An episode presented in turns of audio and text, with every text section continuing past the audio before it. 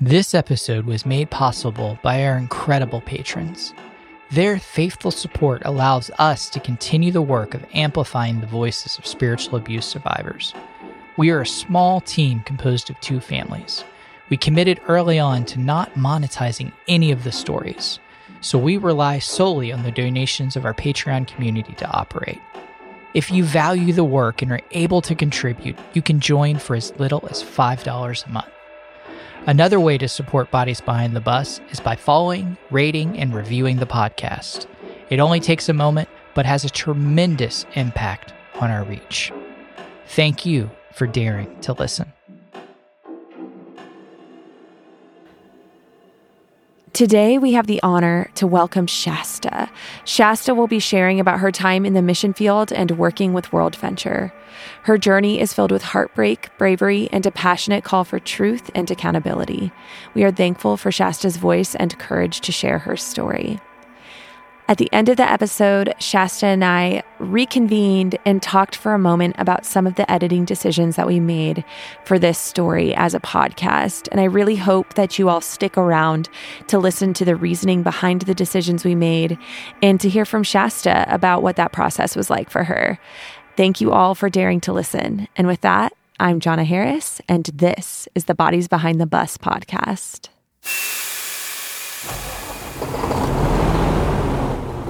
I am all about blessed subtraction. There is a pile of dead bodies behind the Mars Hill bus. And by God's grace, it'll be a mountain by the time we're done.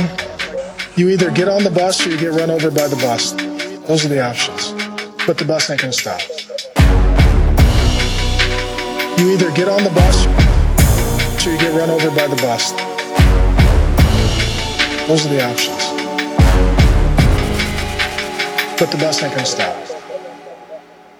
All right, welcome back, everybody. We are thrilled and honored to have Shasta here today. Shasta's gonna share about her time with a missionary organization called WorldVenture. Shasta, welcome to the podcast. Thank you for joining us. Thank you so much for having me. This is I will just say it, it's a sad and heartbreaking story that we're about to share, but getting to know you through the phone calls that we've had, reviewing your story, your spirit, and who you are as a person, it's going to be an honor to share this story today. So we're thrilled to have you. And I think this is going to provide a lot of hope to a lot of people. I want to start with an easy one because we're not as familiar with sending a missionary organization. So can you talk a little bit about what is WorldVenture and why did you decide to join them? I didn't think I was going to get teary, but it's kind of really impactful just to have someone share their empathy for this sort of stuff. That hit me just now.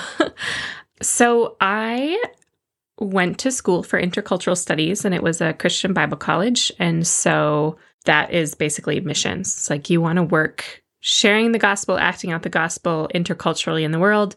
Doesn't necessarily have to be overseas. It can be in your community, but working cross-culturally. And so you take lots of classes to do that. And part of that is you come into contact with a lot of mission organizations, sending organizations who look for new missionaries at Bible colleges. Like that's the prime place. And I went to Northwestern College in the Twin Cities in Minneapolis, technically St. Paul. Now it's called the University of Northwestern St. Paul, and it has Baptist roots. It's not like a Baptist college, but it's got Baptist roots. And they have, because of that, they have a really strong connection to WorldVenture based in Colorado and the Denver metro area. I had a very positive experience connecting with a recruiting couple who was from WorldVenture. They actually had gone to Northwestern as young people, graduated, and then went with WorldVenture to East Africa. In fact, both of my intercultural studies professors who were specifically for that major also went with WorldVenture and then were come back and taught. I had very positive experiences with those professors and positive experiences with the recruiting couple. I'll just call them P and M. They're very loving people. And when I was graduating from college, I was looking for an organization to go with. And I had attended Urbana in, I think it was 2008 or 2009. I can't remember. It's been a while. It's been like over 10 years. And I had known them through my studies, but then they were, P&M were at the WorldVenture booth at Urbana. And Urbana is like a big missions conference. It was in St. Louis that year. And they, I remember they had like bouncy balls at their, like sitting bouncy balls at their booth. And it was like the big flashy booth, which normally doesn't catch my attention. But P&M were there and I was like, okay, I'm just going to go and see what's going on. For me, I was looking for an organization that valued mentorship, because I knew myself and I knew that relationships were really important to me. And I was not comfortable, just like some mission organizations, just kind of toss you out and just like build your own adventure, go figure it out. And I knew I wanted to be like in relationship with people who had done this before, kind of sitting at their feet and learning, because there's just so many mistakes that you can make culturally and spiritually when you're entering another culture and you can just... I knew that I wanted to gain some more like practical wisdom. And they had this program called Journey Corps. And Journey Corps, it's, you know, like a playoff of Peace Corps.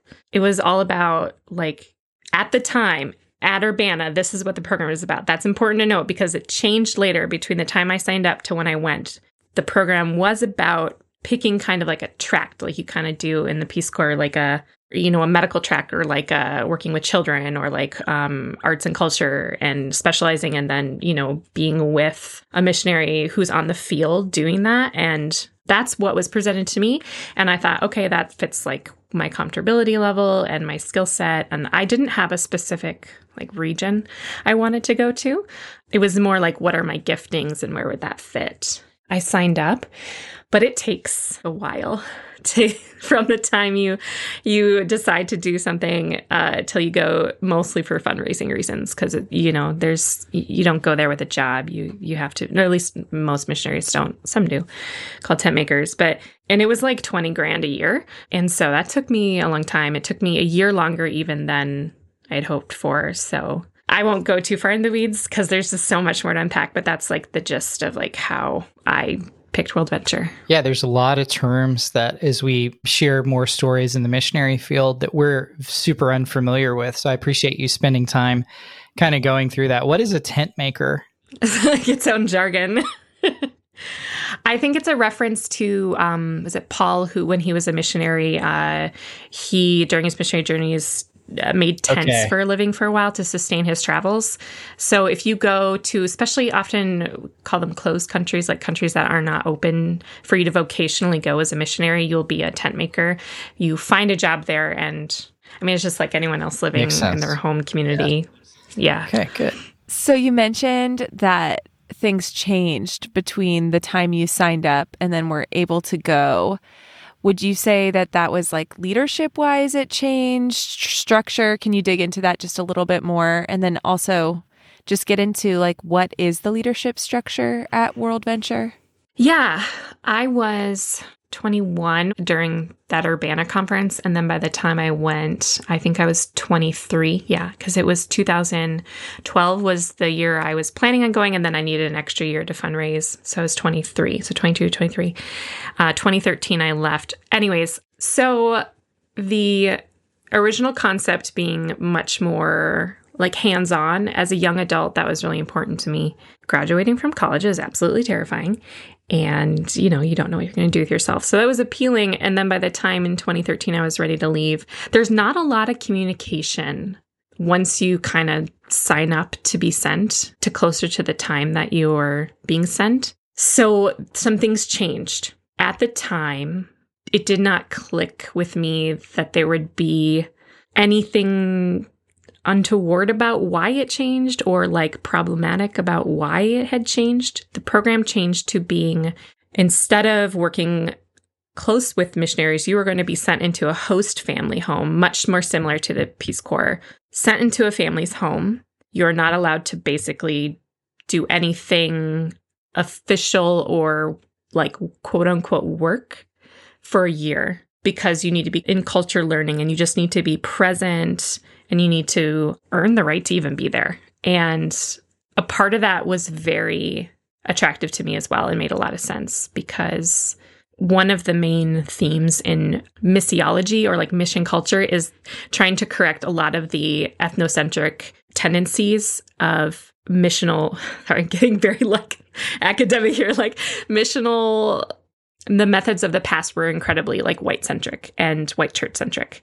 And so many people are trying to correct for that by spending time learning much before you even come in and do any kind of work. And that on the surface sounds great, but it can be executed poorly, which is what I experienced. And the reason it changed was because the person, as I was told, and I wasn't told very much, but the person who was in charge of the program abruptly quit.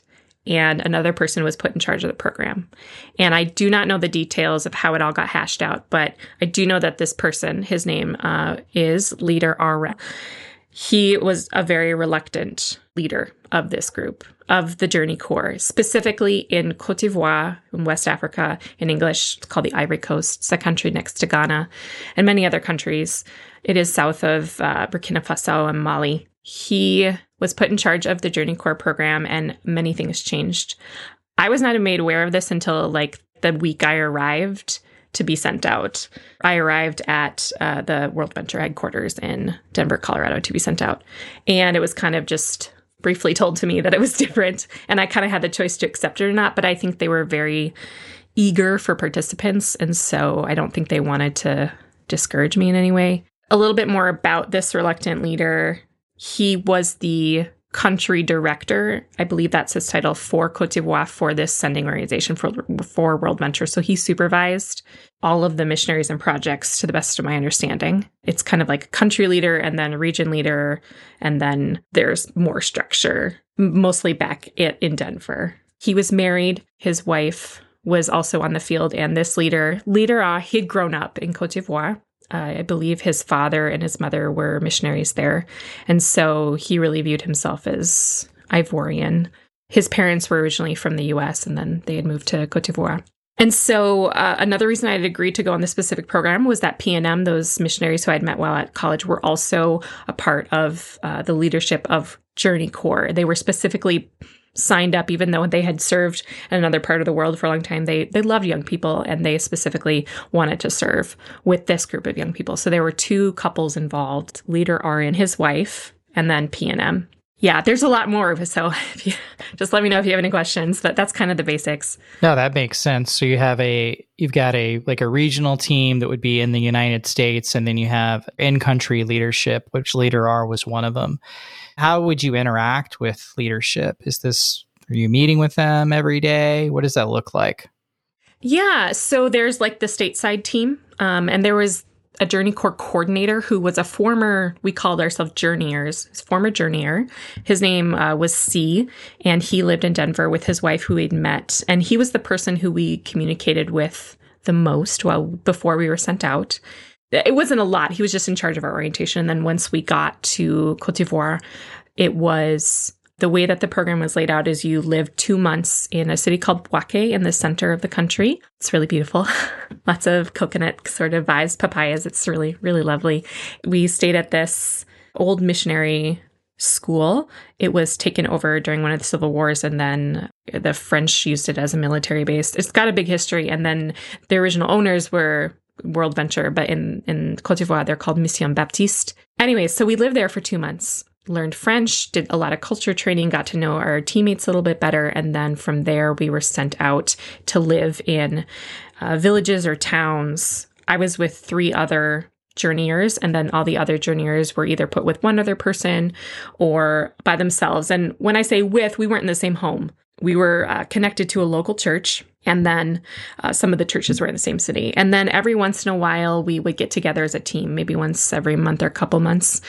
We were told that there was going to be a lot more overview and more of the leadership checking in on us. It was clear to me that things were not all okay between the leaders, and we had PNM, Leader Ari and his wife, and then there were also Ivorian leaders. So they wanted very much to connect with the local church and not just have it be, you know, American background people being in charge. So, and all that sounds great. Like, and I think in theory on paper, it's a great thing. Our Ivorian leaders were really attentive and awesome people. One of the Ivorian leaders was the pastor of the church I was connected with, and another one was our French teacher, and they and both their wives were really supportive people as I went through my story, and to this day have shown nothing but compassion, support, and a lot of empathy. They've gone through a lot of the same things that I experienced, unfortunately. Oh, I'm so sorry. So while you're there, you've kind of gotten us up to this point where you are now in a host family. Where did you go for support if you needed support? Did you have anything arise where you were sitting there like, what do I do? Where do I go? Help! Yeah, I laugh because that's a great question. I think it's important to paint a picture of the relational dynamics of what was going on and a couple of the events, because the big issue was that there was an extreme culture of fear. Unclarity isn't a word, but whatever the word is for that, like confusion. Yeah. We arrived, we're doing our classes, we're learning, we're getting to know our teammates, and we are living on the same campus with leader R and his wife. And it becomes clear to me from the moment I step off the plane, something's not right with the leader R, like I got a vibe. And it was started out as unfriendliness specifically towards me. I don't know why. And I brush it off as, well, maybe he's just overwhelmed by my American friendliness. Like I'm an extrovert. That can be a lot for some people. I'm not gonna worry about it. But I did. And the longer I was in Bouaké at Mission Baptiste, the more I sensed tension between P&M and leader R and his wife, mostly between leader R and P&M, the animosity coming from leader R and P&M trying to be peacemakers and leader R's wife trying to figure it out. It was like she was married to someone who had a lot of anger. And I think that's what I was picking up on. I was picking up on a lot of anger. And I started to hear, do you know how Christians try to gloss over people who have deep emotional problems, who aren't dealing with it, as we sometimes grace wash things or forgiveness, I don't know, spiritually bypass crap, I guess. It's just, I didn't know what it was at the time, but it's been 10 years, so now I know what it was.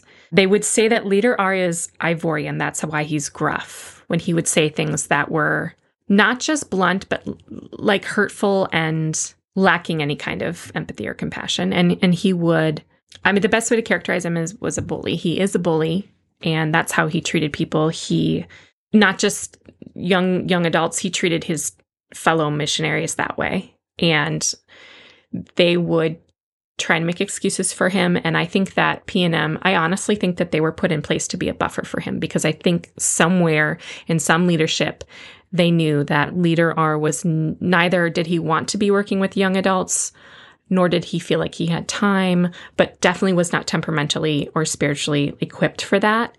P&M had have a big heart for young adults, and I think they were used as buffers. So that's to say, we were told one thing by one missionary couple, and then that missionary couple, P&M, had to go home on what we call furlough in missions. It's like an extended break to raise support. Sometimes, you lose support, or you go with not all your support and you have to go back. Or you just need vacation. You just need to get away, which is healthy. We were left with leader R and his wife as our leaders, and there was just a lot of confusion as to when we were allowed to do anything. Basically, his philosophy was you stay in your host family. If you come back to Bouaké for any reason, you're a failure. Like, it was never explicitly said, but that is exactly what the expectation was. Like, you knew it from things he would say. And that is the exact opposite of what P&M, how they viewed and what they told us. And as a young adult, I went to college for this. Like, I want to do well.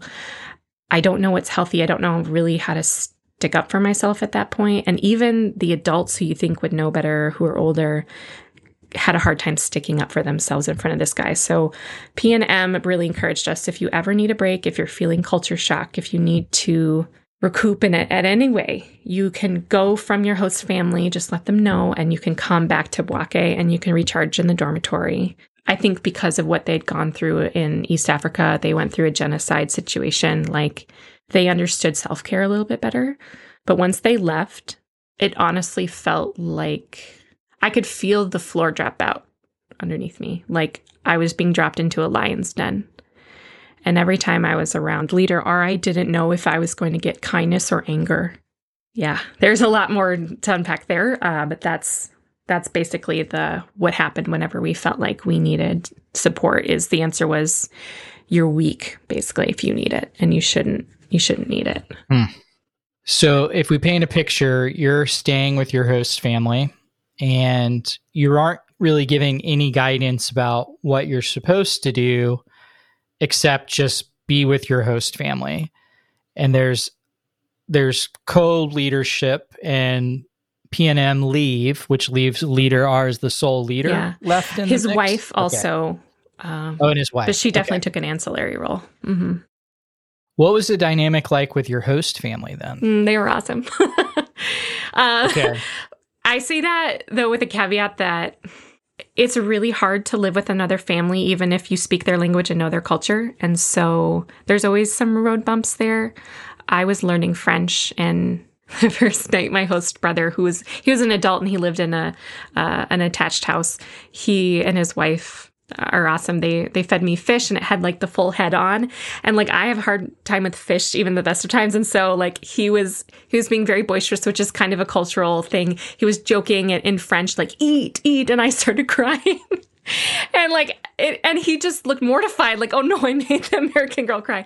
But he was so sweet afterwards. Like it's a very tender family. Like I had a lot of love, but I was also experiencing an insane amount of anxiety from culture shock and having very little direction on what I was supposed to be doing. And I think in some ways my educational background in intercultural studies made me hyper aware of all the things that I could do wrong. And then whenever I would do one of those things wrong, Leader R was very quick to point it out.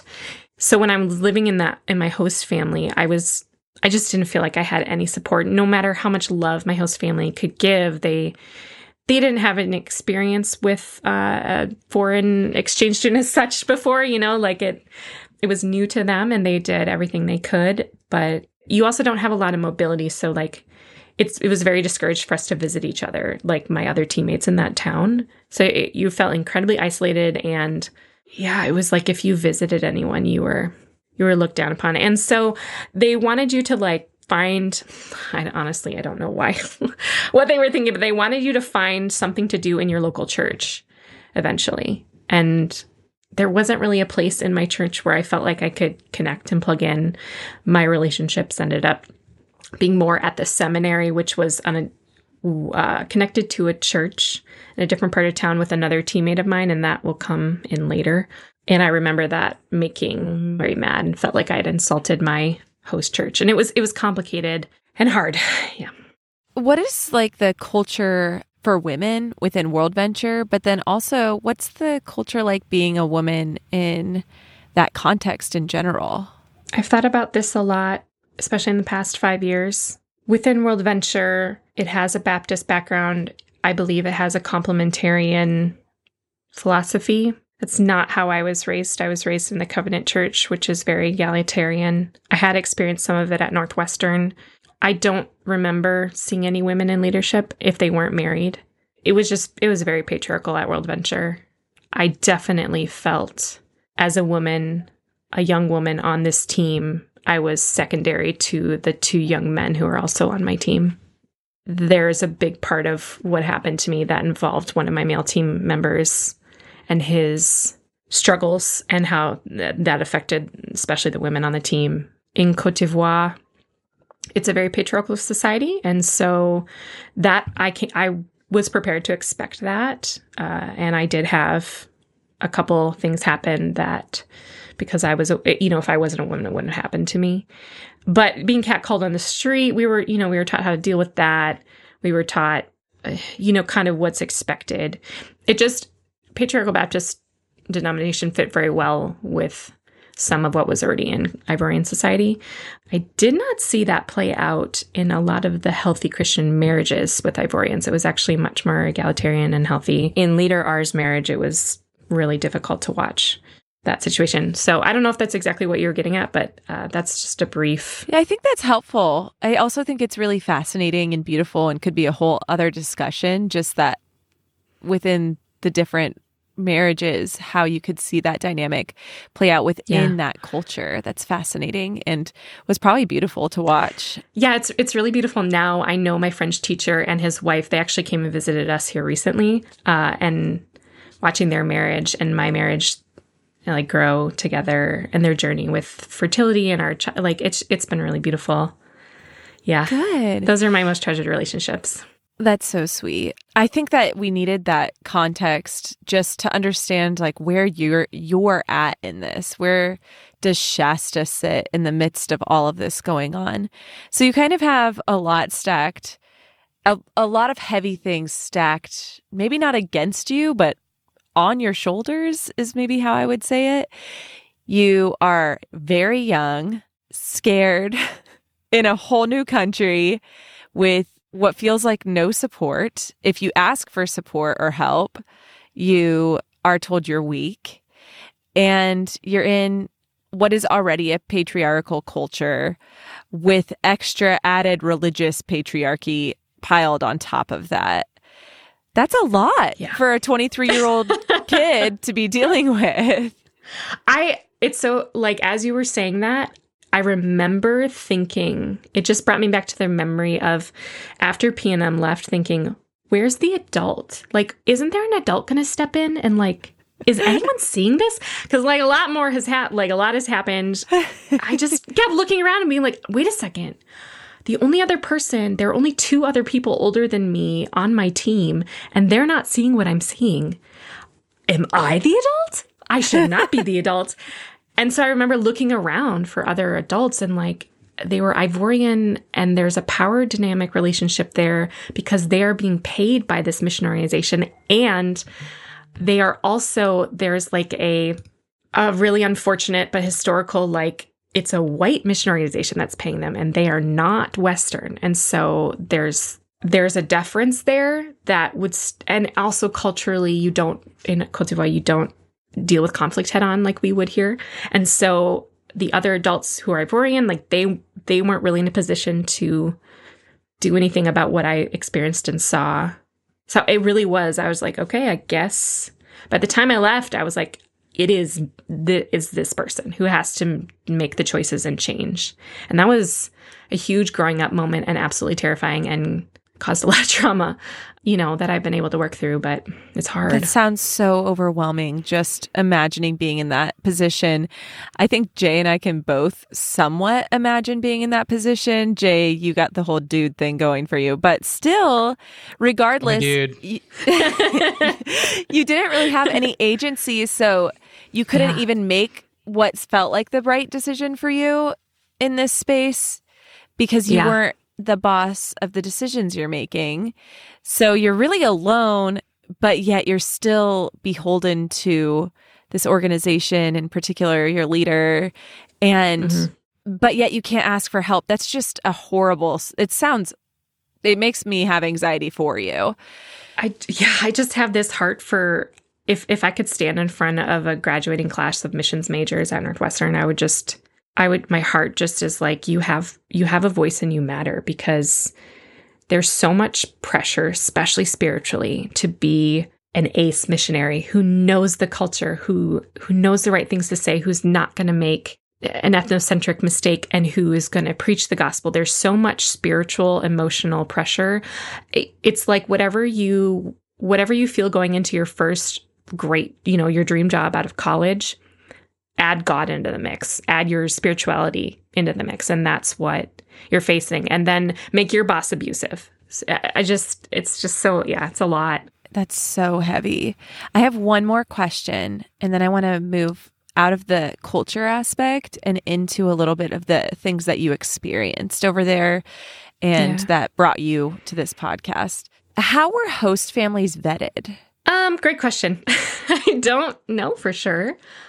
So when I was talking about how there's this push in missions to move away from ethnocentricity and to really partner with local organizations, that's like wonderful and beautiful on paper, but it's also messy. And my understanding is that the local church chose the family. And in my case, great choice, really awesome choice. In the case of one of my teammates who lived closer to the border with Mali, a really life-threatening choice, and another teammate ended up being a very difficult, not a great choice. And then another one plays into my story. She lived in my town, also not a great choice. And I understand that that can happen no matter where you are, but my understanding is that the local church chose a family, and my family was friends with the pastor of my church, so he knew them pretty well, and that was great. Goodness, that just makes me so anxious. Yeah. You have just sounds like very minimal oversight happening in general. So, and then you ask for help, you're seen as weak. So if there's anything happening within these host family dynamics and you're young, very vulnerable, impressionable person. Naive. Don't understand. Yeah, like that just sounds like a disaster, a dangerous disaster waiting to happen in some situations. It almost feels like you're lucky if you get a situation that isn't unhealthy. As an adult now, I would be able to recognize things and I would be able to advocate for myself. And if I had a healthy leader, if there was an issue, I would feel, ideally comfortable bringing it to them, because no situation is going to be perfect. I know that other organizations that do things like this, Peace Corps, foreign exchange programs, there's always going to be issues, but you have to have a support system for people who are leaving their culture and going to live in another. You need accessible support. And people engaged, asking questions, checking in, making sure that everything is going okay, making sure that there's not any danger happening and that people are comfortable in the ways that any human being should be comfortable. It's okay to be uncomfortable culturally, but there are some things that could concern me.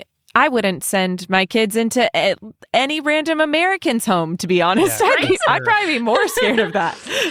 And it's not even like on paper, we were told that would happen. And maybe once. Someone checked on me once. And I did have the number of our leadership, but it was very clear that we were bothering them.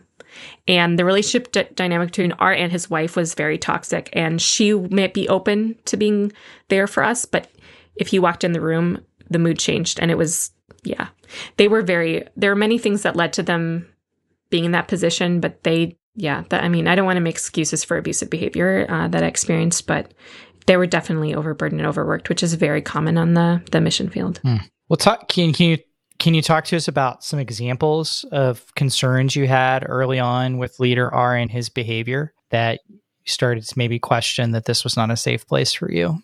I really appreciate the way that you guys are leading this discussion, because my brain is going about 20 different directions. And so this is very helpful to be focused. Well, as I mentioned, at the beginning, it was just kind of a presence. I could tell he was angry. He was short, curt.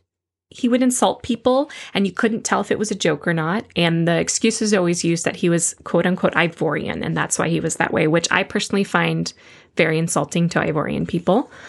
And I did not witness that behavior in the Ivorian church. I was just with Leader R. Can you also quickly clarify, because that has come up multiple times already? You said his parents were American missionaries, right? So he was a missionary kid raised there. Mm-hmm. Was he white? Yes. Okay. Yes. Leader R is white, I believe.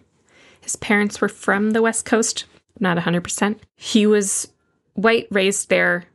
The joke was that he was Ivorian on the inside, white on the outside. And wasn't a very funny joke to me, but that was the joke. Outside of the Ivorian church, I know that it's even more patriarchal, and there's probably physical abuse, just like there is in the American church. There's probably physical abuse in the Ivorian church, but it was very patriarchal. Cultures are complex, and so there's forms of matriarchy too, but women in general did not have the power in Ivorian society. And so I was always confused that the joke was he was Ivorian on the inside, because it certainly wasn't a Christian Ivorian. I mean, the leadership in the Ivorian church that I witnessed was loving and healthy and growing, at least. And that was not the case in his relationship with his wife or the way he treated other people. He would denigrate P and M in front of other people, particularly the husband P, in front of us sometimes. And that hurt personally because I love and knew Missionary P. And it was very strange to watch him not cower, but like shrink, and almost like he had to bring himself up again. He would get hit verbally by leader Ari and have to process that. And then I don't think that P&M were used to dealing with someone like him. They were people of a lot of grace. And so, yeah, he was a bully in a lot of what he did. I would say there were a couple of specific instances with me personally that I experienced. Would you like me to go through those, or do you want to go through them? Yeah, that would be great. Yeah. One specific example that really weighs on me. I had a team member she was the youngest member of our team. She was a bright spot, like lots of fun, really earnest. And I really respected, she's a very honest person too. She was in tune with herself and what she needed, way more mature for her age than I was. And she was not doing well. We were in the same town, and she was physically, medically not doing well. She had a serious medical condition due to the water where she was. And I believe that Leader A had checked on her and helped her go to the dispensary or like the pharmacy and like the clinic to just kind of get checked up on once. But it was escalating. And there was this deep sense that you had to stick it out. And even though you were kind of told to get help if you needed, the real like milieu that you're swimming in was don't ask for help. You were being a burden if you were asking for help. And she would just wait, and we would wait until we were like in difficult situations before we would like reach out again. And I was sitting there in her room under the mosquito netting, and we were praying. And she was really struggling with just like mental health too, as anyone would, as I was at that time too, with the stress we were under. And it reached a point where we felt we needed to speak to one of our leaders. So we went and we spoke to someone involved with Journey Corps who we knew could help us. And it was an okay conversation, but Leader R entered the room when that was happening and was physically abusive to the person who we were speaking to. He hit this person in front of my teammate and I. And we were stunned. And we didn't have words. And this was particularly traumatic to my teammate. I mean, it was to me too, but it was traumatic, especially to my teammate. And we left. We were shuffled out of the house by the person who was physically hit. And I went with my teammate to another house on the campus of where we were. And we prayed, and I sent a message to the person who was physically abused, just letting them know that if they didn't report this, then I would, because it was not a safe situation. And I was assured that it would be reported. And basically, it was brushed under the rug, and we never received any follow-up. This affected my teammate deeply, along with the medical issues that were really not taken super seriously. And she decided that she would write a letter to Leader R. And she asked me to come along, and Leader R and Leader A, his wife, were there. And she read that letter out loud, and it was received. When you say that you went with your teammate to read this letter, I'm assuming it kind of opened up conversation about her experience there and how she experienced Leader R. How was that received? Weird. Leader R's not, he's not one note. He's a complex person. Like, he's not pure evil at all. Like, he listened, and his wife listened, and there was remorse. I don't know how deep that went.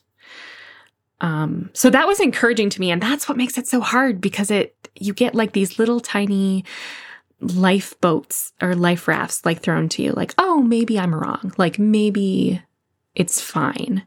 And I was overreacting, and it's going to be fine. But then he would return to that behavior. Or I think... Honestly, I think that there was shame that we had witnessed that behavior from him, and he was subdued by that. And he was just wanting to get this done with and over with and wrapped up. And she would go home, and she was so brave, and I really respect what she did. But yeah, I think that's what made it so hard, is because it's not black and white all the time. Did anybody else get informed that Leader R had been physically violent? Is this something that that was kind of just like a known thing about his character? Yeah. I think that's one of the things that makes me so passionate to speak up, is that at the time we did not know.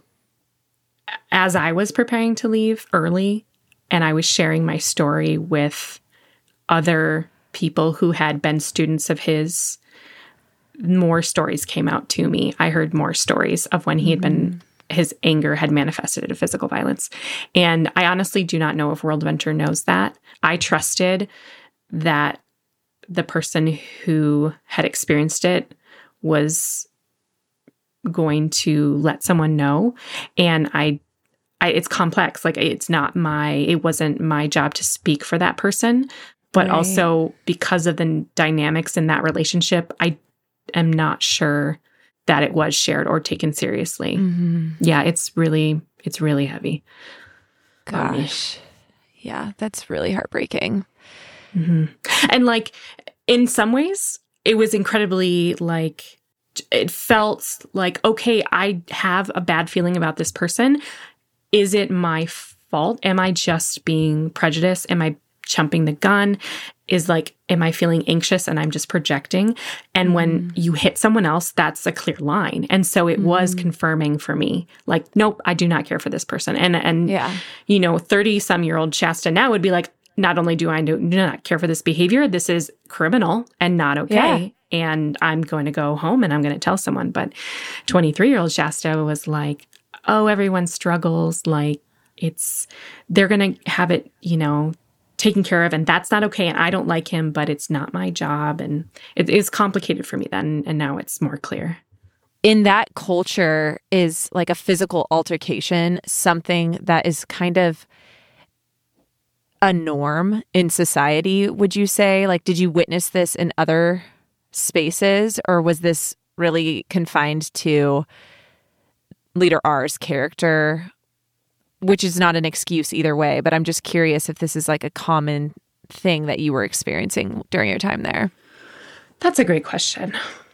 I would say that in some circles, corporal punishment is not uncommon, especially when there's a power imbalance. So I witnessed parent to child corporal punishment, not as much in the Christian church. And I would say that it is not condoned in the Christian spheres. Yeah. So this was not appropriate, whether he was, even though he was raised there, it's not appropriate. Like, it's not okay. Right. There's no excuse for it either way, but... No. But it would not be uncommon to see either. Like, it's more accepted, like, for a professor to chuck something at someone's head because of the power imbalance like that. Yeah. They would not speak up about it. Or if they did, I think there'd be a lot of fear. Whereas if it was like someone at my college threw something at my head, that would be the end of the line for them. Yeah. They would probably get arrested. Yeah. And that being said, I was only there for 8 months, and right. I am a white woman. So that is just my own perspective, and I could not have the entire story. It's really important for me to point out, too, that it was shocking to my Ivorian colleagues that he was physically abusive. Like, that was not appropriate for the Christian church there either. Did you detail this to anyone in the organization? Did you make anybody else aware of what you experienced? Is there any paper trail that you could say, like, hey, I made you guys aware and you didn't do anything about it? Yeah. So not only did I let P&M know some of the information a bit later, I also told the psychiatrist that was there the entire situation. And then in 2019, after I felt stable enough to even, like, go back to this part of my life, I reached out to P&M and said, basically, is there anything I can do? And they gave me the name of someone who worked at WorldVenture, told me to write up my story. And so it was incredibly painful. Like, I was shaking as I was writing it. I wrote out everything that happened in excruciating detail. It was very rough, like expletives included. I couldn't edit it. It was mm-hmm. so painful to write. I was like, I'm going to take one pass at this. Mm-hmm. And that's what I got. And it's everything that I remembered, everything. I mean, I would verbally tell this story over to people in my life. So like the key points are solidified into my memory, and the other teammates who I spoke to too. So like just getting this all down on paper was really incredibly painful. But I'm really glad I did it. And I sent it off to this representative at WorldVenture, and I got a reply that said they received it. And it was empathetic. Like, I'm sorry that you went through this. I bet that was really hard to write. I'm going to speak to the international, like the person who would be in charge of the region for leader R. And that's, at least that's what I think it was, based on the title of the person he shared. So I felt pretty confident in that. I replied, thank you so much for taking this seriously. It means a lot to me and my family. And then he wrote back and said, we are going to conduct some interviews. We want to do them face to face. So we're going to interview some of these people who are mentioned in your letter. And that was 4 years ago. And nothing happened that you know of. No. And I just want to be like direct that you detailed seeing physical violence happen. Yes. And in my world, that would be something that should get you at minimum fired. Yeah.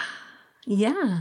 Yeah, it would, and it should. And that's not like a case. We'll work on this and like put you on a performance improvement plan situation. Oh, but Jana, grace. There's grace.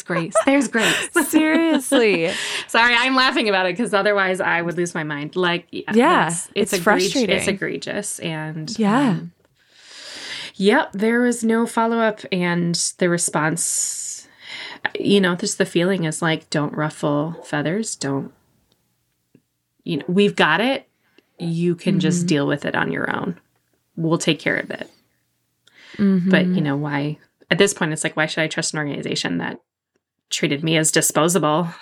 Yeah, and they said they would follow up, and they didn't. No, they didn't. You know for a fact Leader R is still in the same position he was in. Yep, still wreaking havoc. Mm-hmm. Yep, and you reported physical violence that you witnessed with your two eyes. Yeah. Yes. Like – and I just And like I've mentioned, like, it's not like I want this person to be rotting in a dungeon. I just don't want them to be a leader or to be in the capacity of authority. And I want an apology. I want reconciliation, but I don't expect that to happen. So the second incident happened to me a couple months later. I was working with the remaining teammate in my city of Korhogo. We were working at the seminary, working with the children. The seminary wanted to provide classes for the mothers as well, which was really great. And so they needed childcare. And the place I found to fit in was to help out with the children with my other teammate. And she and I, it was pretty unstructured. We were making it up as we went along. And she was the oldest member of the team. I was the third oldest. And so we had some childcare experience and enjoyed singing with the kids. And they taught us more French than anything else. So after our time with the children, we went back to her place for lunch, and her host father was there with two of their kids, two boys, and they also had a nanny/housekeeper situation. And her host father was a professor at the university, and he spoke English, and so he was one of the people that was easier for us to communicate with. I had only spoken to him like once or twice before, briefly. Laura spoke nothing but high praises for her host family. She really enjoyed them a lot. We were seated down for lunch, and I was seated next to her host father, and she was seated, my teammate was seated across the table, and the two kids ate with us. So we finished eating. The two children went into the living room. It was an open floor concept, and they were watching TV. They were pretty engaged. I honestly don't even think they would notice if anything happened. I was, it's a pretty big table, so we weren't sitting close, but I was seated on the same side of the table as her host father. So my teammate gets a phone call. She walks up from the table and goes out the front door, no more than 5 or 6 steps. It's very close. She goes onto the porch and she's talking pretty loudly. As soon as she leaves, her host father turns to me and touches my knee and starts speaking to me kind of, I think it was French and English. It was kind of a mix, and says, "I love you" to me. And my heart like skyrockets and I go into fight or flight mode. Like it's not the first time this has happened in Côte d'Ivoire or, you know, in my life as a woman where I've been approached, but it's the first time someone's host father has done this. A Christian man has done this, a married Christian man. It was, I pretended like I didn't understand, which is partly true because, like, I wasn't super fluent in French at this point. And he then starts to, like, it happened really quick, so I don't remember a lot, but I remember him, like, touching my waist, and I got up from the table. I was just, like, shaking. And also, again, in these moments, you get some sort of clarity, and I just yelled my teammate's name very loudly. We were told not to be alone in the room with a male as women in any circumstance. And I didn't think I was alone in the room. We were having lunch. It was very open house. There were people either in the room with us or very close. Shouldn't matter, but that's, you know, what we were taught. So that was going through my mind. And I just walked out the door, and I think I was on the verge of tears, but I was also livid again. I was like, what is with these guys? Like, I just had a sense of, like, this is not okay in any circumstance. And I'm scared. Like, I'm scared for what's going to happen. And he had crossed the room and sat on the couch as soon as I yelled my teammate's name, and he started bawling. I don't know what he was going through his mind, but deep sorrow. And I didn't have any anger towards him. I just wanted to get out of there. And so we left, and we went and spoke to my pastor. At this time, leader Ari and his wife were not in our city again.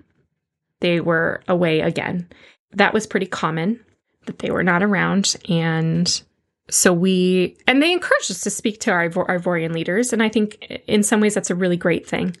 But it also, I think, was a cover for the fact that they didn't have time for us, and they had too much going on, and frankly, other like Rod was very uninterested in leading our group, and so nor skilled for us. And we spoke to my pastor, who handled it very well. I felt cared for and supported and listened to, and I imagine there was a lot of fear going through his mind, like the cultural dynamics, the racial dynamics going on. Like, I do not envy his position, but he is very gracious. It is common in Ivorian culture for someone to beg for your forgiveness. And so he set up a time.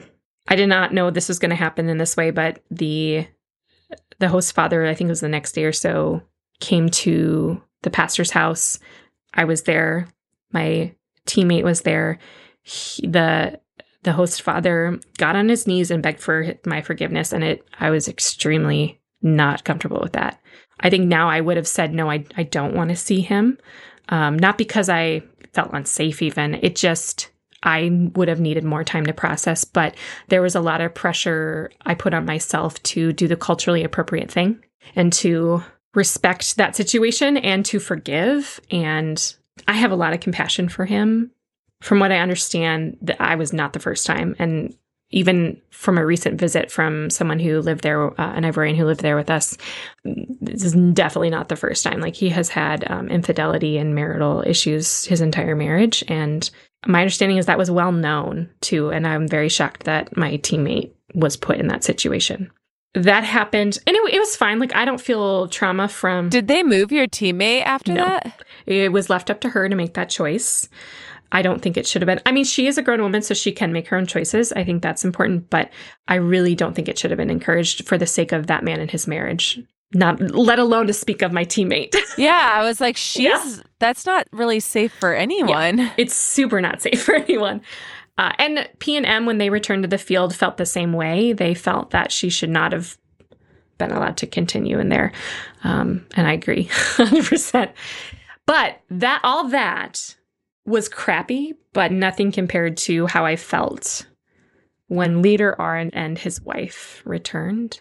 I want to note, too, through all of this, I did not know if I could tell my teammates what Leader R had done about what had happened to me with my teammate's host dad, because I didn't know if I was going to be believed. I had gotten the vibe that I was not believed, not necessarily from my teammates intentionally, but definitely not from leaders. I think that Leader R had a lot to do with that. But also, my teammates were all young like me, younger than me, except for two. And so they didn't know what to do with any information I would share. And they were listeners and compassionate, most of them, the vast majority, you know, except for one, which we'll get into later. But I don't think they knew what to do either. So it was just the fact that my teammate was there to witness what happened was a relief to me, because it felt like finally someone can see what I'm going through. But all of them were also not prepared, whether it's because of their conservative, like, complementarian backgrounds or whatever it was, just being young. Like, no one was prepared to handle what I was describing was happening. And so finally, Leader Ari and his wife come home and we have a meeting. And my pastor was there. My teammate was there, and Leader Ari and Leader Aya explained what happened. His wife was compassionate to me. She was always compassionate, but she flip-flopped very quickly, which is common when you're in an abusive situation. Like, she was compassionate, and the first question that came out of Leader R's mouth to me was, "What were you wearing?" And my mind exploded. I can laugh about this or, you know, talk about this, you know, sarcastically now, but I could not talk about this situation for 5 years without shaking. That makes sense. And just so you know, laughter is normal. We talk about that a lot. I think sometimes on the podcast, we'll get notes like, why are you laughing? Like, we'll get like a thing, like, why are you in the guest mechanism? Laugh? Yeah. And I've quoted, I can't remember who it was, but there's a quote that says, laughter is the language of survivors. And I think that literally every story that comes out, it's like, what are you going to do at this point? It's like I don't know. I think that quote sums it up, but it is. What else are you going to do? Like, cried enough. Like, right. I got no excuse. Exactly. Goodness. Okay. So this is new for you to be able to even talk about it without having like a physical reaction. Yeah. Honestly, I have to credit listening to your podcast and others like it, dealing with survivors of spiritual abuse, like with normalizing. Not in the sense that normalizing that it's okay, but normalizing that this happens, like you're not alone. My awesome husband and, you know, counselors and therapists and things.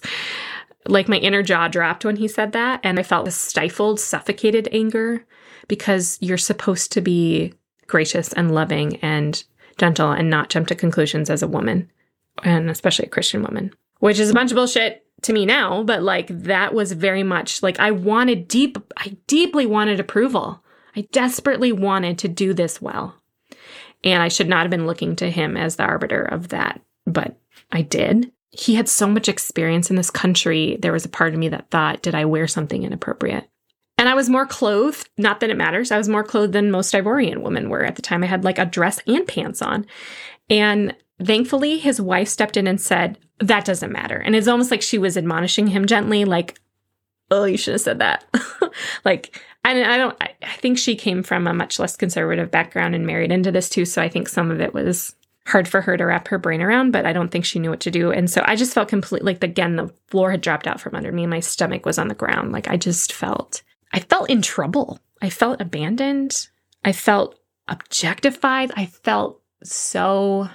tried so hard to not get in trouble as a kid growing up. And it just felt like I had built this character that people knew I was a truthful person and an honest and deeply caring, earnest person. And to have someone so deeply misunderstand me and not understand that was also really difficult. Somehow through all that, you know, I still felt like this person was wrong, but I don't know why I didn't leave at that time. I should have left right then and there too, but I kept going. And so that was the second major incident with me personally. How did you respond? Did you just tell him what you were wearing? Yeah. And then what happened? I think the general impression that I made was that the situation had to be handled for my teammate, which is great. But that I was just brushed off as I was the problem.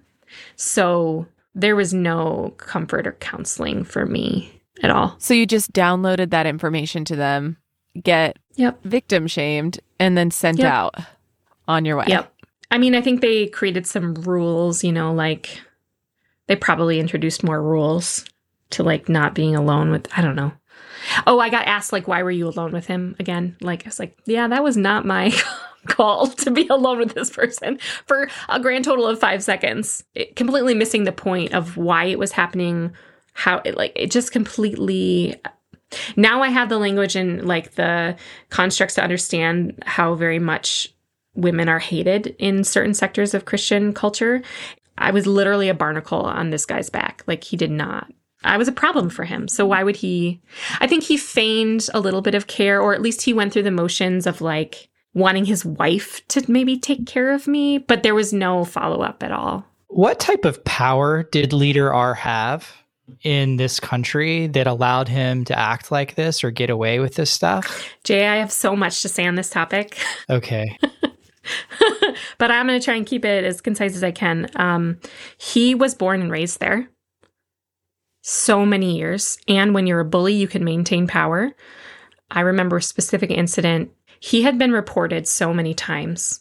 I cannot count. Reported to WorldVenture?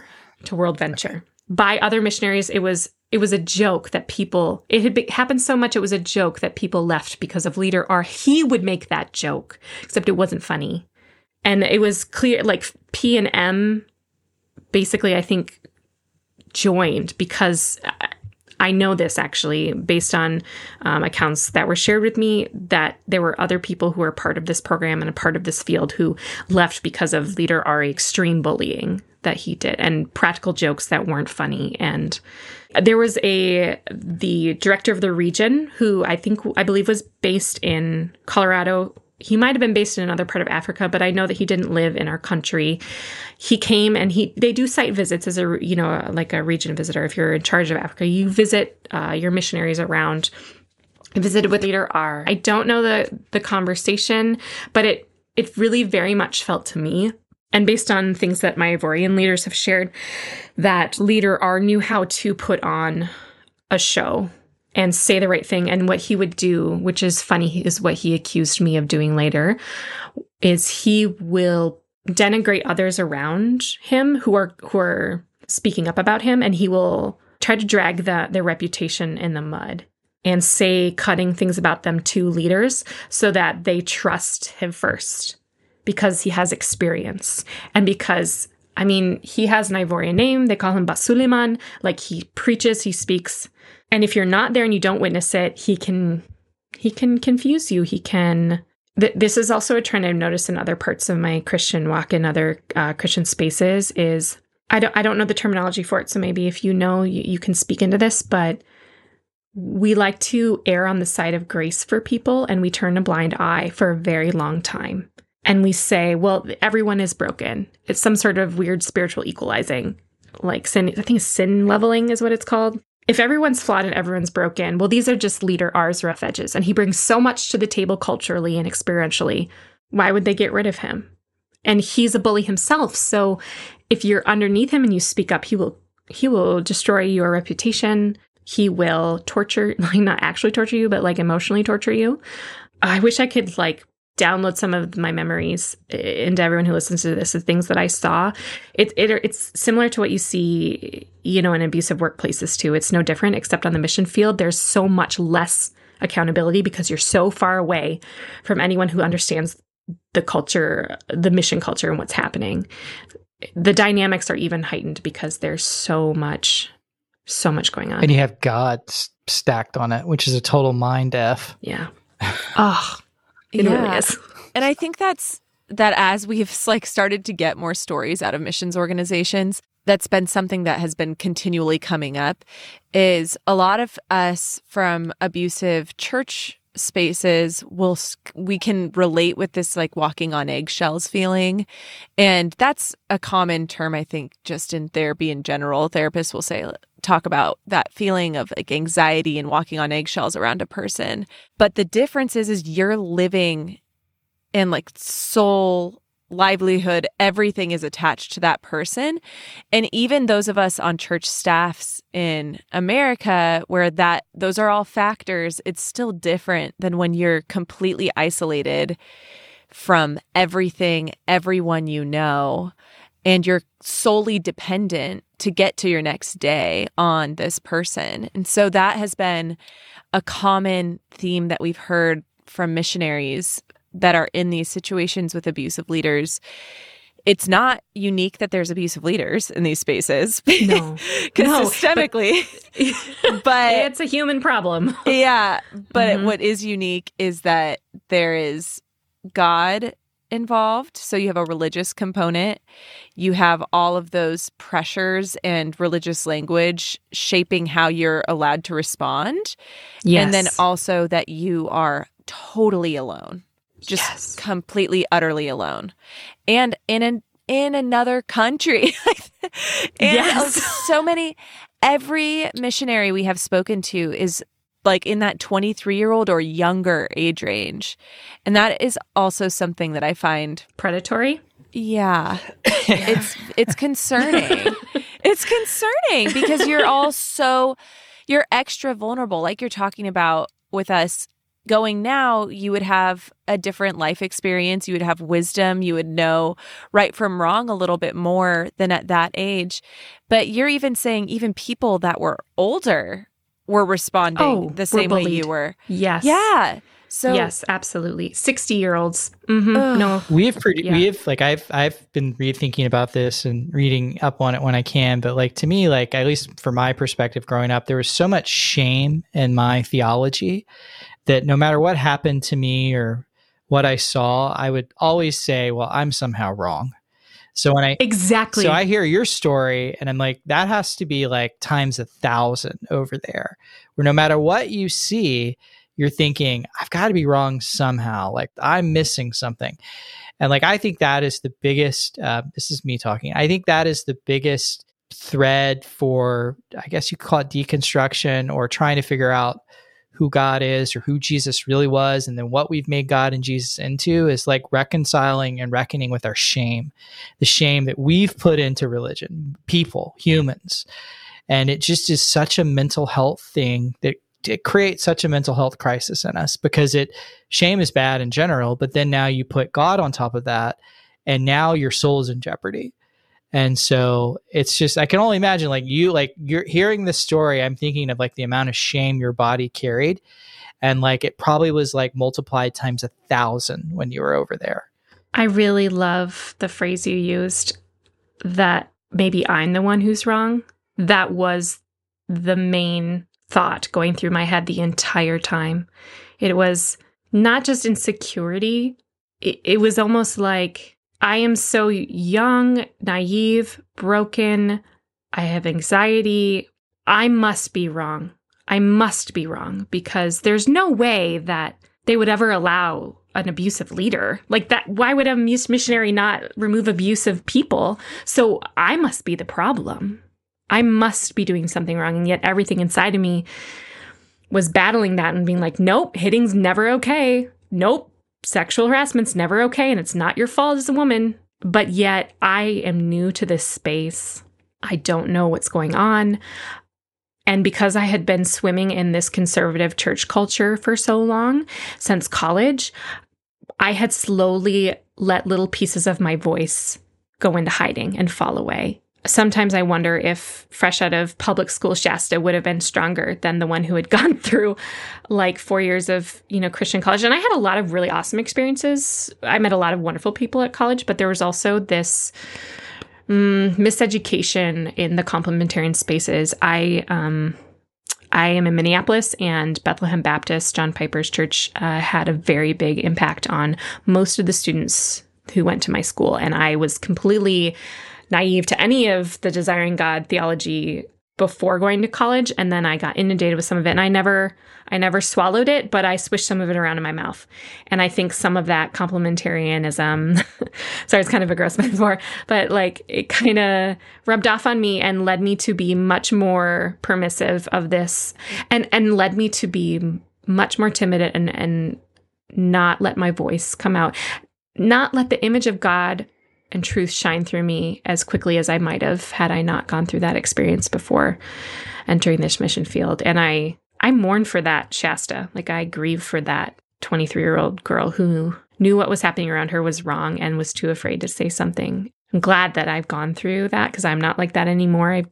God, he's really shown me so much about, he's taught me a lot about trusting myself and trusting his voice and not looking to the left or to the right sometimes, like I used to all the time. And it was the prime age to do that when you're out of college, looking for guidance. But yeah, something that I think I've noticed in our conversations even is, as you've described it, it was like this constant seeking, am I being misunderstood? Like, if I just change the way I engage, yes, will things get better? And I related with that so much on our phone calls, like, oh my gosh, I feel like I've lived so much of my life with that, just searching for like, this feels so wrong and it has to be me engaging in a way that this person is not understanding. So if I just pivot how I engage, then I can fix the wrongness of this situation. And it is this perpetual putting it on yourself, the wrongness and the responsibility of fixing these things when you had no ability to do that because no part of you what was wrong in that situation. You aren't the one that decided to dismiss a 23-year-old girl when she came to you and told you that she was being sexually harassed in a host family situation. Like the shapes we contort ourselves into.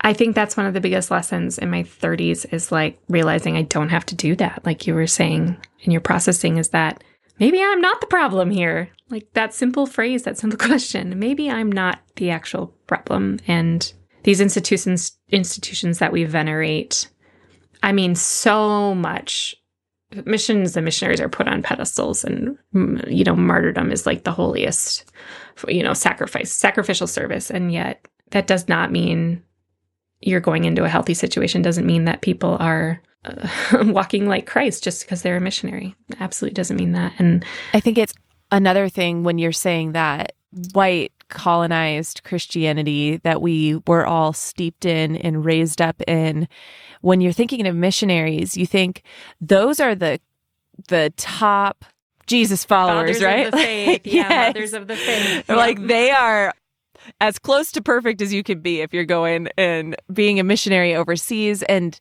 you're really, the mindset you have is you're going to save the people there that are in so much sin and so broken and need Jesus.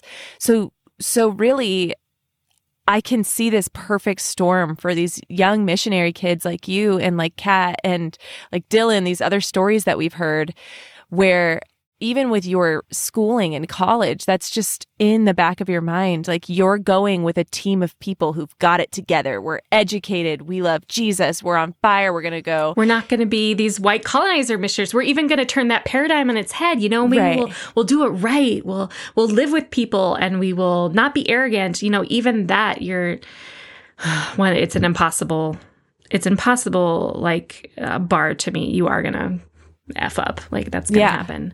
But there's that pressure. I mean, I think it's very natural when you come from a place of privilege and wealth like we do. I went into a situation when it was not my first rodeo. Like I had been in a lot of, this was a midterm. There's three different kinds. There's short-term missions, midterm missions, and long-term. This is a midterm stint, a year to 2 years. So I'd been in situations where I'd seen poverty before. This was on a different level because I was living in it and experiencing it. And I went through this deep sense of overwhelm. And it's very common just to feel completely helpless and powerless. There's so much reverse culture shock and guilt when you think about leaving because you're going back to privilege. I remember getting mad at my mom. She bought a new king-size bed when I got home, and I was like livid. There's just this huge pressure to sacrifice it all for the Lord and to completely humble yourself. And Leader R preyed upon that in me and in others. He preyed upon our desire to do what's right. And it allowed him to feel powerful and to have control over us because we would listen to him and sit at his feet when we shouldn't have. And we would doubt our own voice because he was wiser. He'd lived there longer. We were doing it wrong. And he would collect young men around him to mentor. And I think it gave him a sense of control. And he would like people and very much not like others. And I wonder if it had something to do with how much he felt he could control them or if they were going to be a problem for him.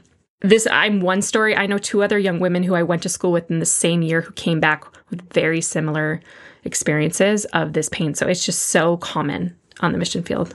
If you took that story and just plopped it into a little Young Restless Reformed church here in the U.S. Like, that is literally every pastor that the stories are about, too. I know. It's just like imagining giving Pastor H just free range in another country with a team of young people. It's just... Or anybody within, like, that. Yeah. Like, I even think about, like with the Chandler stuff that came out earlier this year and how that was so excused away and he was welcomed back with, like, open arms. And you know, you talk about sin leveling or whatever that is. I call it bullshit. Mm-hmm. That's what we do. Yeah, that's another word for it. So, but it's very similar, and it all to me. It just goes back to the root of our theology and who we've made God to be and who we've made Jesus to be. And I don't think they're either of those things. And a lot of it has to do with to the fact that it is a white-centric faith that was built off of being successful on the backs of other people versus, you know, I mean, that's how the Southern Baptists started, right? It was because they wanted slave traders to be able to serve in the mission field. So we started a denomination where it's okay to have slavery. And we've just never repented of those sins of putting who we are as people, race, and as a male, I'm a white male, putting us at the top of everything and creating, you know, our I guess the way we view our faith and the way we interact with other people out of that lens. Now that's my opinion. I'm not like a theology guy. But and what was so hard is that's all true, Jay. Yeah. And Shasta knew all that to a degree, as much as a 23-year-old who went to school and trained for that knew that. But then this leader used that to keep the team and Shasta weak. So that's what's so hard. We literally had classes about colonialization. We literally, Leader R taught us about why missionaries have been so detrimental to especially African believers and the African church. We had classes and we learned about this. And yet that same power dynamic was used to oppress people under him. It's not, you don't just get rid of it through education. Well, and I he's white. So that, in my head, I'm he's white. He's a white guy doing. There were Ivorians who taught us about it too. So it was mixed. So, but that also is weird to me too. There's a lot of stuff I could get into there, but I don't want to. I'll probably get in trouble. So I'm just going to be quiet. But, you know, I mean, The question I have, I'll get us back on topic. You mentioned something about there was favorites, and I do want to get into ultimately why you left and how you left, because I'm sure that was a shit show. Before we move on, do you mind if I share something? And when I share it, I don't mean this to be in contradiction to what you were saying.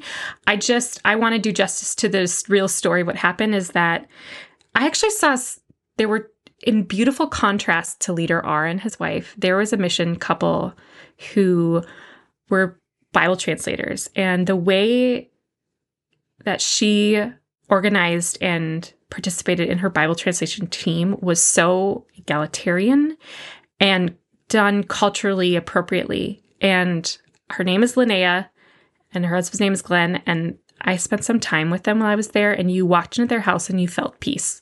And you felt love. Mm. And she showed me around their Bible translation place and how she not only organized it so that they were people from Senefo culture, which is they were doing some translations in Senefo, which was the main people group we were living with, but people of different dialects, men and women. And it was totally a group effort. And there's always going to be issues just being a white person in a non-white space. But you could tell she was actively working to contradict that. As a 6-year-old woman who had no right to know this stuff, she was doing it, and it was really beautiful. So I just want to say there is hope out there. It's not all doomed. No, and I agree. Not like that. No, that's what you're saying. But no, I appreciate that because I think that's... I hope that can be encouraging. No, I think that's very encouraging. And I actually appreciate you saying that because a lot of times when we get in these stories, there are people that are doing it the right way. And you know, and it's beautiful to hear that. And like, frankly, like I would love to hear more stories about people that are in those contexts doing things like that, because that is the way of Jesus. You know, that is the way of what Christ would do. Christ was very much about being present in that moment with the people that he was at. So, and leveling power. He went into situations and leveled power, which was, I mean, that's what I would love to see. Really important. Yes, and especially in missions. What I was going to ask is before we get into how you left, there was a story that you told us that I think I would like to share. So you said Leader R was good at picking favorites, and typically those were men. And there was an interesting interaction that you had with a male teammate, and I would love for you to share that story and then the reaction that leadership had when you tried to approach them about that situation. Yeah. The Leader R had favorites. Most of them are men or women who had more masculine traits, who were younger, had more masculine traits. So like enjoyed sporty things, were adventurous, or they had things in common with him. So one particular person, George, was, treated special, I believe, because he was a boy. He was a guy. He was a couple years younger than me. I think he was 21. And I met him at the airport. And it was right when we were about to leave as a team for Côte d'Ivoire. We had not really met each other before. And I met him at the airport. And we had gotten there early, us two, like 10 minutes early. So we were chatting. We go to Côte d'Ivoire. And after a little bit of orientation in Denver, and we arrived there. It's like any sort of situation where you're meeting a bunch of new people. Everyone's making friends. The boys and girls are separated in different dormitories, same building, different halls. And all the girls go down one hall, and there were 10 women and 2 boys. And so 2 guys went off to the other hall. And George's background, I think he came from a conservative Baptist upbringing. He was homeschooled. His mother raised them. I don't know how much interaction he had socially, but I know that we came from very different backgrounds. And I'm used to making friends with everyone, no matter their gender. I mean, having appropriate boundaries, no matter, you know, whatever situation you're in. But it was not abnormal for me to have friendships with guys. And so we were friendly, but then when we split into these dormitories, I focused my time on my new roommate and making our rooms nice for like a couple days, getting to settle it in. He very soon after like a couple days stopped speaking to me. I had no idea why. Like we didn't have any interactions outside of team situations. Can you explain what that, when you say stopped speaking to you, like noticeably stopped speaking to you? Like you would say something. Would not respond when I said something to them. Yeah. And not only is that rude, like in American culture where we are from, it's rude, especially rude in Ivorian culture. Greeting someone is very important. So not only is this like in my own cultural context, not okay, like it's extremely rude and it hurt my feelings. Like I didn't know what was going on and we'd all worked so hard to be there. We were finally there. And it was like, it was starting to disrupt classes. And it was this presence. And it spread from me to all the girls. Stopped speaking to us. And I think by the end, it was almost everyone he just stopped speaking to. We had no idea why. And we had approached him a couple times to be like, hey, what's going on? Did we offend you? Can you tell us? And we were just met with silence. And I thought, well, does he have a developmental or social anxiety?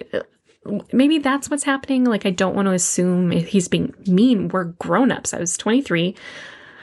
I'm not a child anymore. Like, I'm young, but I'm not a child. Like, we don't do this. Like, this is a profession and pseudo-professional situation. And this is, his behavior was middle school. I was told to ignore it. Everyone was told to ignore it. We brought it up to P&M.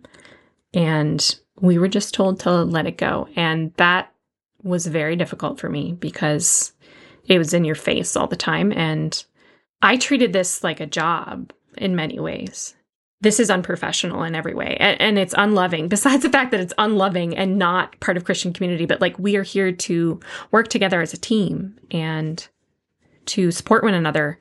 And you're literally not speaking and you won't say why. And it would, in addition to the bullying from leader R, there was this presence of my teammate Georgia's behavior. And the response from leadership was incredibly disappointing, but I felt like I had to accept it because I was not a leader. They explained that he didn't have enough responsibilities, and if he was given more responsibility, then he might man up in a sense. And this was even coming from leaders who I loved and respected, and just blows my mind to this day to think that I mean, I didn't accept it. I didn't like it, but like, what else was I going to do? Like, I followed the proper channels to deal with it. And it was just like, there was no place of rest in that space, because even in your private space, you would be in your room and then you would walk into the common space. He would be there all the time on his phone or computer, not speaking to anyone. And was this right when you got there? Yeah, it started like day 2. And there was a break when we were sent out into our homes. He was sent to a very remote village, and they did that because they thought it would. So he was given more leadership roles in our group. And then when we were sent out, he was sent to a remote village because they thought it would, not like a punishment, but they thought it would, like, I don't know, discipline him into talking again, I guess. And this whole time I'm thinking, like, if he's literally not even speaking to you leaders, he needs to be sent home. Like, this is not the place for him. And I don't mean that in anger. I mean that, like, he just shouldn't be here. Like logistically, okay. We're here to build relationships with this people group. Like, what's going on here? And we are grown up, like, we're adults. This is not kindergarten. This is not elementary school. We can have a compassionate conversation about why you're not. And if there is a reason why you're upset and you're not okay, like, let's talk about it. Like, let's work through it. Like, there's grace for that. But did you ever find out why? Yeah. It got complicated and very deeply frustrating. So I was fighting this, like, weird response from the leaders where they're like, he needs more leadership because he's a boy. And then they send him out to this village, and he calls me. I don't know why. I mean, maybe he had called the rest of the team, but I'm pretty sure I was one of the primary calls, and he apologizes, says that he said that he was hurt because he felt that we had stopped talking to him and we'd stopped being friends with him when we arrived. And he was feeling, he didn't say this, but I mean, he's feeling envious and jealous or alone or abandoned. I think it might have been his way of coping with culture shock. And somehow I don't know if he told me then or if it was later, but he told me that he had feelings for me. And from that, like, 2 conversations that you had before he stopped talking to you? The 2, yeah. I was like, and this, I mean, if you're a friendly, kind Christian girl, this is not an unusual experience you have in Christian spaces where someone who has not had a lot of interaction with people of the opposite gender because of their upbringing or whatever, like, as soon as you smile, just as a friendly smile at them, you become their girlfriend. And that's a hyperbole, but, like, you, all of a sudden you belong to them without you even knowing. And you tread on their feelings and their ego without even understanding what's going on. And that is what had happened. And so in that call he gave me when we were sent out into our host families, it was very, I don't know how to describe it. It just was like, I don't have as much patience for this, especially now, but it's like another thing that I have to put up with. Like, that sounds ungracious, but, like, really, another thing I have to carry is your broken heart somehow. And I think I would have been more compassionate about it if he hadn't stopped talking to us. And I was kind in the conversation, but I definitely I was very frustrated with his behavior because it had hurt so many. And as time went on, he would do this again. So he would reconcile with us and other parts of the team, and then he would stop talking again. And what actually led to me leaving the field was we were living, or we were on vacation as a team in Mali, Burkina Faso and Mali.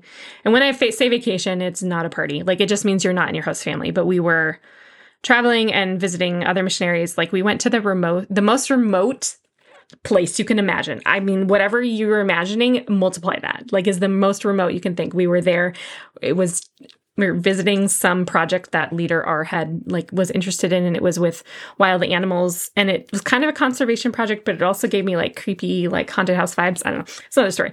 But we had all gone on this trip, and this is when George had stopped speaking to us again. We thought we had resolved everything. So this behavior was starting again. And it was bumming everyone out. And it was just, like, hurtful. And we were all stressed. And my mother was scheduled to come and visit me from the U.S. to Côte d'Ivoire. They had a project. My family works in wildlife stuff. And they had a project in South Africa. And my mom was going to kind of wrap this all into one trip. And so she was visiting me. And after this trip, I was going to go back to Bouaké, which was frowned upon, but I needed to, it's a halfway point between Abidjan, where the airport was, and then Korhogo, where my city was. So I was going to stay in Bouaké, where Mission Baptiste, our dormitory, was. It was around Easter. But almost the entire team wanted to come with as well and celebrate Easter together there. And that made me so nervous because I knew it would increase Leader our anger. So they did it. And we were all there, including George, or not all of us. There were a couple missing, but some were there, including George. And he had grown close to another teammate who was in the same city as him. So when he stopped speaking to her in particular, again, it was very upsetting for her. And I had already gone through a rigmarole with George of, like, he had told me how he had feelings for me, even though he had a girlfriend back in the States, told me that he was interested, and I felt super uncomfortable. So I just was kind of hands off at this point, but he started to hurt other girls, and they were younger than I was. And I had seen so much bad behavior on the field at this point that I felt like I was coming into my voice, and I was coming into what I knew was okay and what was not okay. I knew that these other girls, based on what they were saying, just didn't know what to do with this situation anymore. So we felt like we'd exhausted speaking to the leaders. So she came back after trying to speak to George one more time, crying and in tears, into my room. And I was like, okay, that's enough. We've dealt with enough of this. It's disrupting so much of our teamwork and our lives. I messaged Leader R and his wife and said, I know that it's later in the evening, but we've had another incident with George. I understand if you don't want to deal with this, I don't remember my exact words, but I basically was trying to say, it's okay that you don't think we should do anything about this. And I was sincere. Like, I said, that's okay, but I need to let you know that I'm going to go speak to another missionary couple, Glenn and Linnea, another missionary couple who had been trained in conflict resolution through, I think it's called Barnabas International. They're mediators between missionaries, which is very needed. And I thought, I'd spent time with this missionary couple before. I think they're compassionate. They might be able to assist us. I don't know why I felt the need to tell Leader RNA. I regret it now. I would have just spoken to Glenn and Linnea to begin with. That text started what ended with me leaving. I got a call right away from Leader R's wife. She was compassionate but confused. I don't think they understood the dynamics of what was going on and, like, how it had come to a climax, a heightened sense of, like, need. I think she felt like she needed to calm me down, which was not the situation. She said a couple things to try and calm me down. Then she handed the phone to Leader R, and she left the room, I think, to use the bathroom. And he basically berated me for being in Bouaké to begin with, which confused me because I was supposed to be there. He berated kind of blamed me for the entire team for being there, which I had no control over, and also shouldn't have been a problem that they were there. He said, I know what you're doing. You're gathering people around you to your side, and basically implying that I was influencing people for something. I think he was mad that I was asking them to to handle, even though I wasn't, but like asking them to kind of, I think maybe he felt guilty or something that I was trying to guilt him into handling this George situation. He started accusing me of being like a surreptitious person, a pot stirrer, basically. And I started tearing up and I got really scared and I felt intimidated and I didn't know what to say. And I'd never had anyone accuse me of that before. And the thing about bullies is they'll take a grain of salt and weave it into they find your weakness and they'll just poke it and they'll weave it into this big thing. And yeah, I did have people around me. I had the girl that was crying and my roommate, they were around me. And he basically told me, go to bed. Like, go to bed, young lady, was the vibe. And he was like, you need to stop, go to bed and like grow up. I hung up the phone and I was sobbing. I just said a quick okay and hung up the phone. And I repeated everything that he had said to me to my teammates. And I was confused and hurt and like mad. That sense of just bewilderment when someone kind of gaslights you or someone just steamrolls you, just completely disoriented. I went to bed and I was thinking at that point, like I had had enough. This is the first time that he had directly like yelled at me and spoken to me so harshly. Many other times before was very, like you could kind of pass it off if he wanted to as like a joke or kind of like weasel out of it. This was very direct and very commandeering. And my mom was coming and I thought, well, at least I'm going to tell my mom everything. And the next day his wife called me and I told her what her husband had said to me on the phone the night before. And she was... I have come to learn that this is a common thing with her, and I experienced it, that she was confused, and she said, well, I was only gone for a little bit, and I didn't hear that. I didn't hear him say those things to you, but I that's really hard if he did. And so it was kind of like not really taking any care or concern. So after she and I spoke, she told him what I had said that he had said to me on the phone, and he called me, and I was terrified to pick up that phone. And I said a couple of things, and he was like, I never said any of those things to you. He completely denied saying that I was a pot stirrer, that I gathered people around me. Like the most blatant, flat out lie I had ever heard. And it was just so crystallizing. Like all the anger I'd been storing up, like came to me, and I was like, I said, you absolutely did say those things to me. I don't care what you say. That is what happened. I'm going home tomorrow. And it was just like, it was an automatic thing. Like it just came out of me. It was just like, okay, this is what's happening. Like this person has lied to me. All that doubt I had about my own voice and what I was witnessing and what I was seeing. No, this is clarifying and confirming in this very moment. He is lying with something that I saw with my own, or not saw with my own eyes, but heard with my own ears. So when my mom came, I told her the story. We got in contact with the WorldVenture base, and they arranged my flight home. I had to see him. I didn't have to, but I felt like I had to see him one more time for kind of a goodbye debrief, and I was shaking the entire time. My mom was with me. I wouldn't do that again. Like if I could go back, I would not have felt the need to. And my teammates, that was kind of an inciting incident for my teammates to write him a letter after I left, because they'd finally listened and understood what I'd been telling them, and they'd seen another teammate leave. They wrote a letter to him, and one of the Journey Corps coordinators from WorldVenture was there in Côte d'Ivoire when they read the letter. Leader R was very angry and started casting blame. I mean, if you're familiar with our former president, like that's the vibe that I got. Like everyone else is at fault, not him.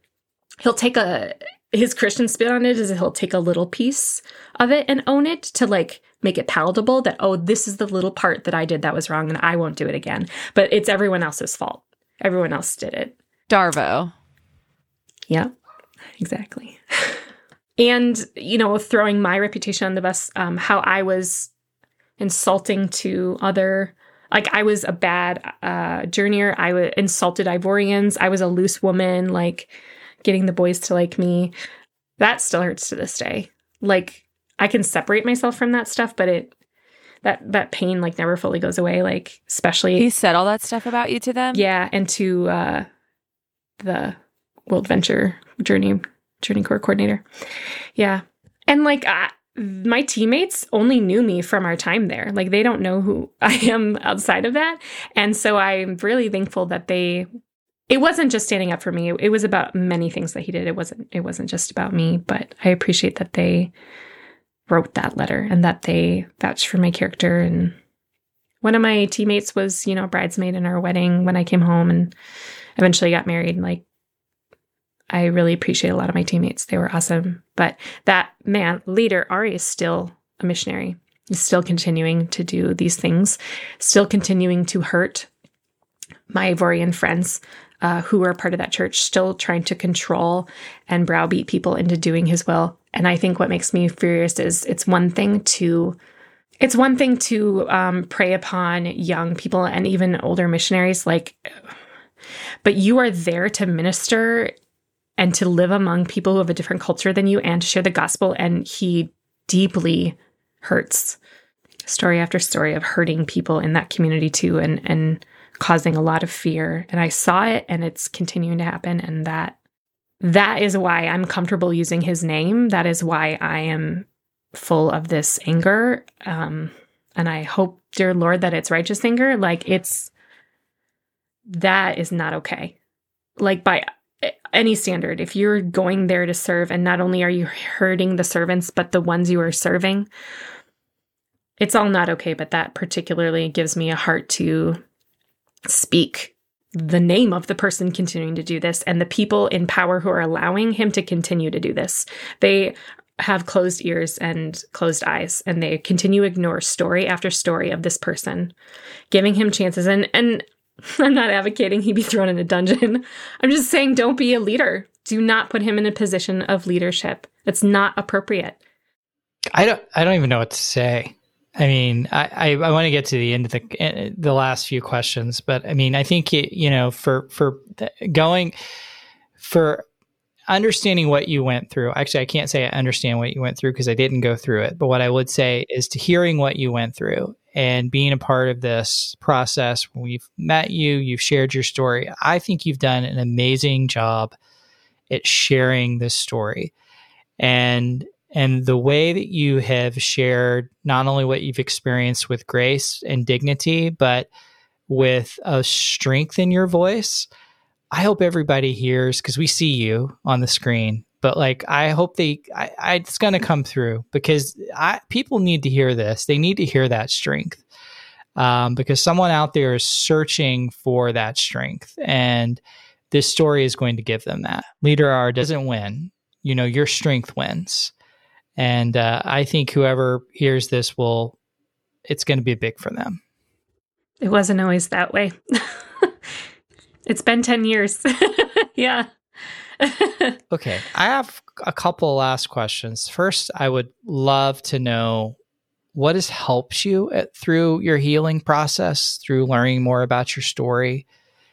What's helped you? And then why did you want to share your story? The first help was my teammate Crystal, who listened while I was telling her these things. The second help was my mother, who believed me when she arrived. The first person, next to Crystal. So the second person to believe me. The third person was the person I met when I got off the plane, which is my now husband, and his deep patience and care. I'm a big fan of my husband, so he's pretty great. He was the first person who I got to process it through, who was, like Crystal was a part of it, like she was there, but he was someone who wasn't there, and like I processed it through. And I told P&M, the second missionary couple, a little bit about what happened, because they were not present for most of this. Like, they were literally in a different part of the world. And they were compassionate. They gave me the name of someone and told me to write a letter. And Chris, my husband, helped me write that letter. And I shook the entire time I wrote it. And it was 2 years after it happened before I could even do that. And I spilled it all. Just swear words everywhere on that page. Like, it was so raw. Like, I learned to swear in Africa. I mean, this is situation, like, there was no other word. And maybe, are you trying to avoid an explicit rating? Because I can work around that. No, you're not trying to avoid it. Okay. I learned how to say fuck in such a cathartic way. Like, if you knew me before, you would never hear that word out of my mouth. And, like, thank you, Susie, one of my teammates, who taught me how to say fuck, and how, like, I know, she was amazing. How important that is. And now I have to rein it in that I have a child, but, like, it was so cathartic. And on that letter, I just wrote everything I felt, and I felt believed by Chris, like, so believed. And he didn't know what to do either. Like, he doesn't have any training, but he encouraged me to get help. And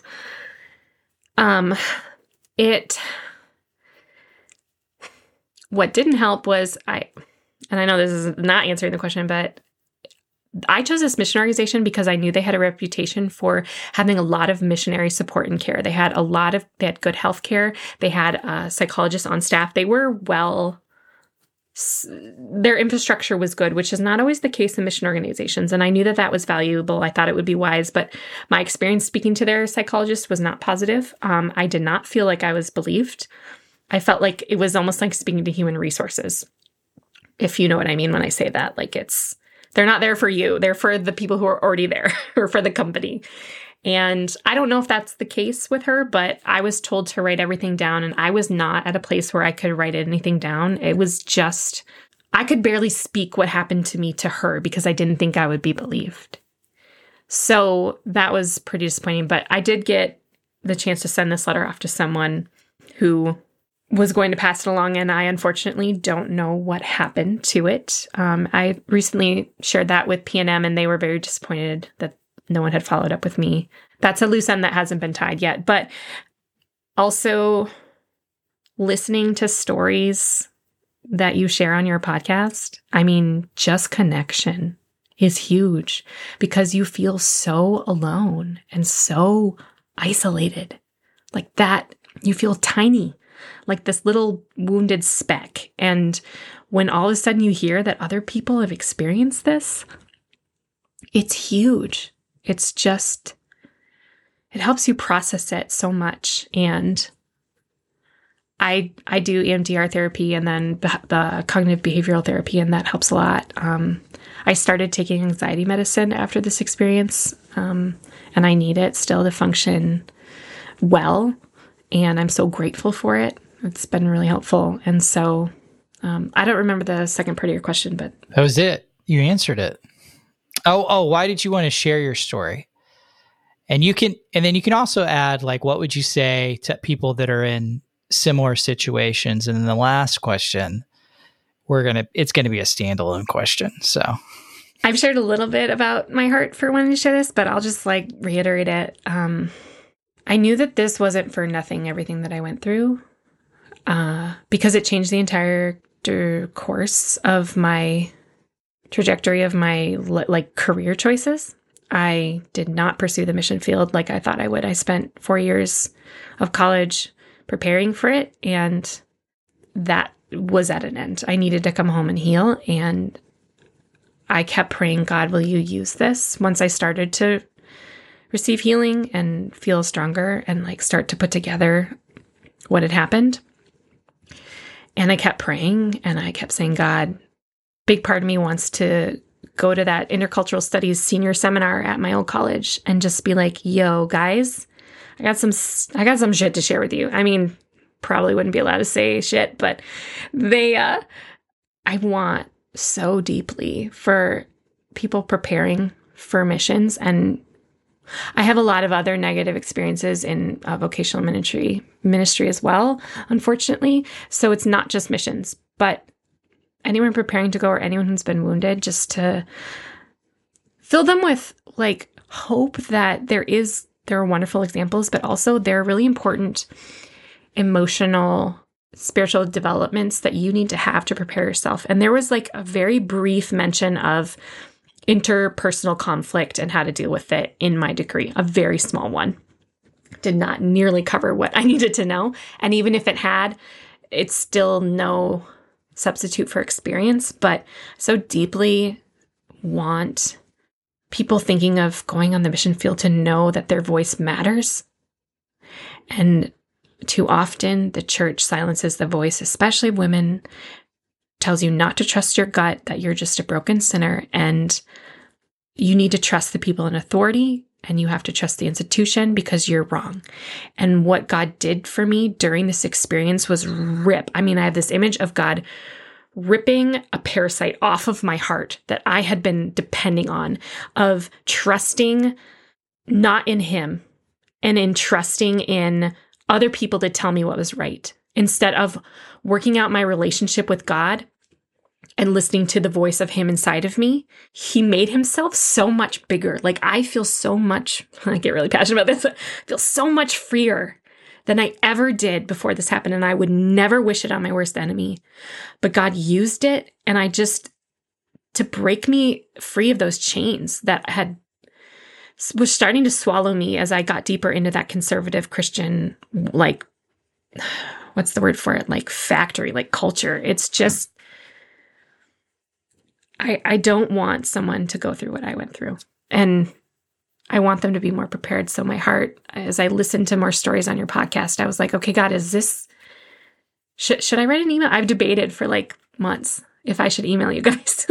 It's like, I do have an Acts 29 story, but the big one is actually missions. Like, and then you had a mission story of YWAM. I was like, all right, that's, if you're going to send me a sign, Lord, I think that's it. So that's when I filled out the contact form, and the rest is history.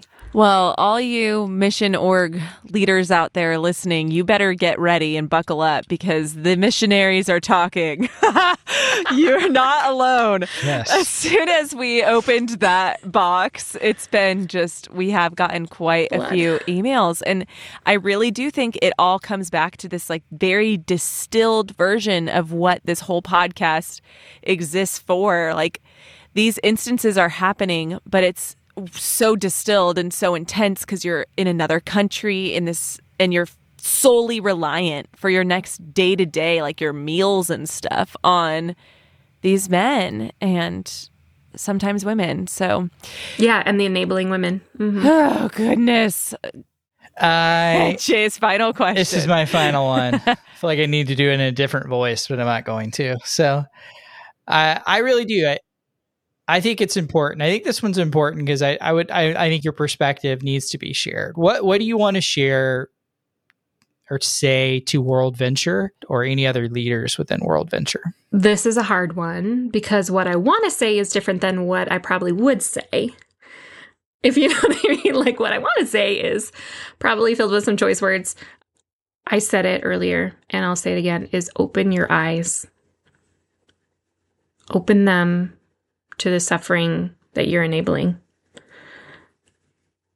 Believe people when they tell you something is rotten. But I think that as hard as it was for the Pharisees to open their eyes, it's just as hard for these very conservative Christian spaces to open theirs, because they're holding on to their worldviews and their laws and their everything with an iron fist. And anything that might challenge it, that has a whiff of feminism, liberalism, anything that scares them, they don't. So, however, there are wonderful missionaries who work with WorldVenture. I cherish some of them. And I have a lot of grace for those who are doing the good work of the Lord and they find themselves having to wade through the waters of abuse like this. So I would say thank you to Glenn and Linnea and P&M for their work. And I would say to the leadership back in Denver that I was a beloved child of God and a smart woman and everything that you would think I was supposed to be. And I was still abused by someone who you enabled. And you just need to open your eyes, because you're wounding these sheep. And when we hear words like this, our tendency is to close our fists and to be defensive.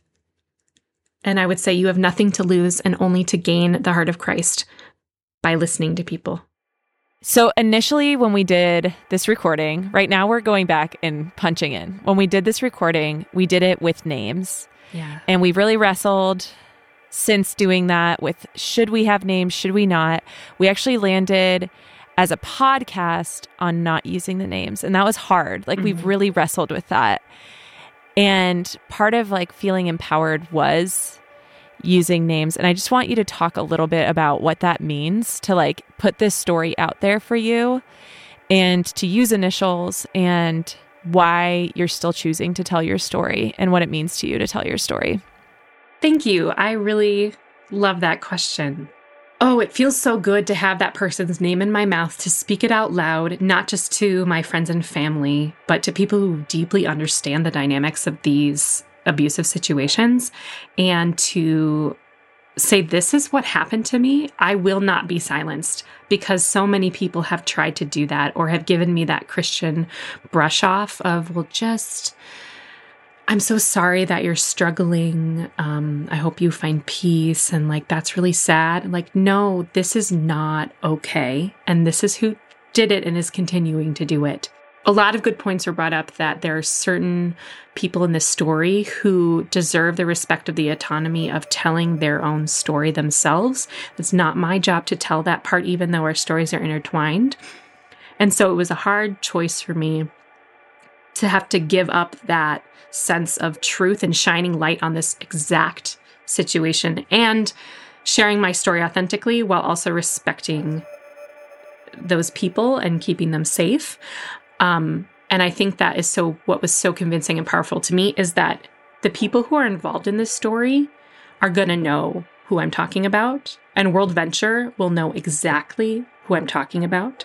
And that's all that matters right now, to who needs to know exactly who I'm talking about. And for everyone else listening, I hope that what you take away from this is that this is absolutely possible and unfortunately common on the mission field. And there are things that we can do about it. And there, if you are going to go serve in ministry, like your voice matters. Like I want to share this so that you hear my story and are able to take sage lessons from it, and hopefully encouragement. And I don't have to use his name to do that. And WorldVenture, you know who I'm speaking of, and I'm asking you and holding you accountable to listen to the voice and the voices of people who've been wounded by this person. Shasta's story is yet another example of why the struggle for power and relevance in our Christian religion matters more than the individual. Because when we favor those who are responsible for the sometimes irreparable damage to others' souls and worth, is this not the ultimate illustration that the illusions of grandeur are woven deep into the fabric of the culture of our churches and faith institutions? Once this door is open, no matter what the stories of abuse and trauma or hurt that we hear, our ears close and our eyes look away. And those who perpetrated the abuse settle back into their pulpits or behind their desk and resume their positions of power and authority. In my opinion, this trade, power for souls, is our greatest witness today. A witness that stands in direct contradiction from the Savior we proclaim. For John A. Harris, I'm Jay Coyle, and this is the Bodies Behind the Bus podcast.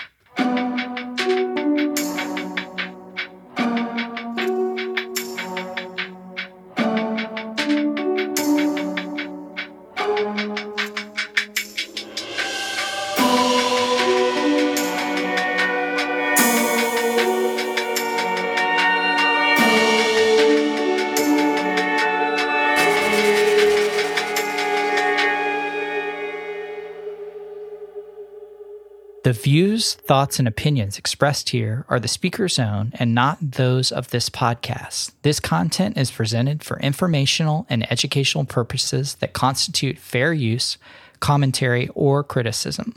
While we make every effort to ensure that the information shared is accurate, we welcome any comment, suggestion, or correction of errors.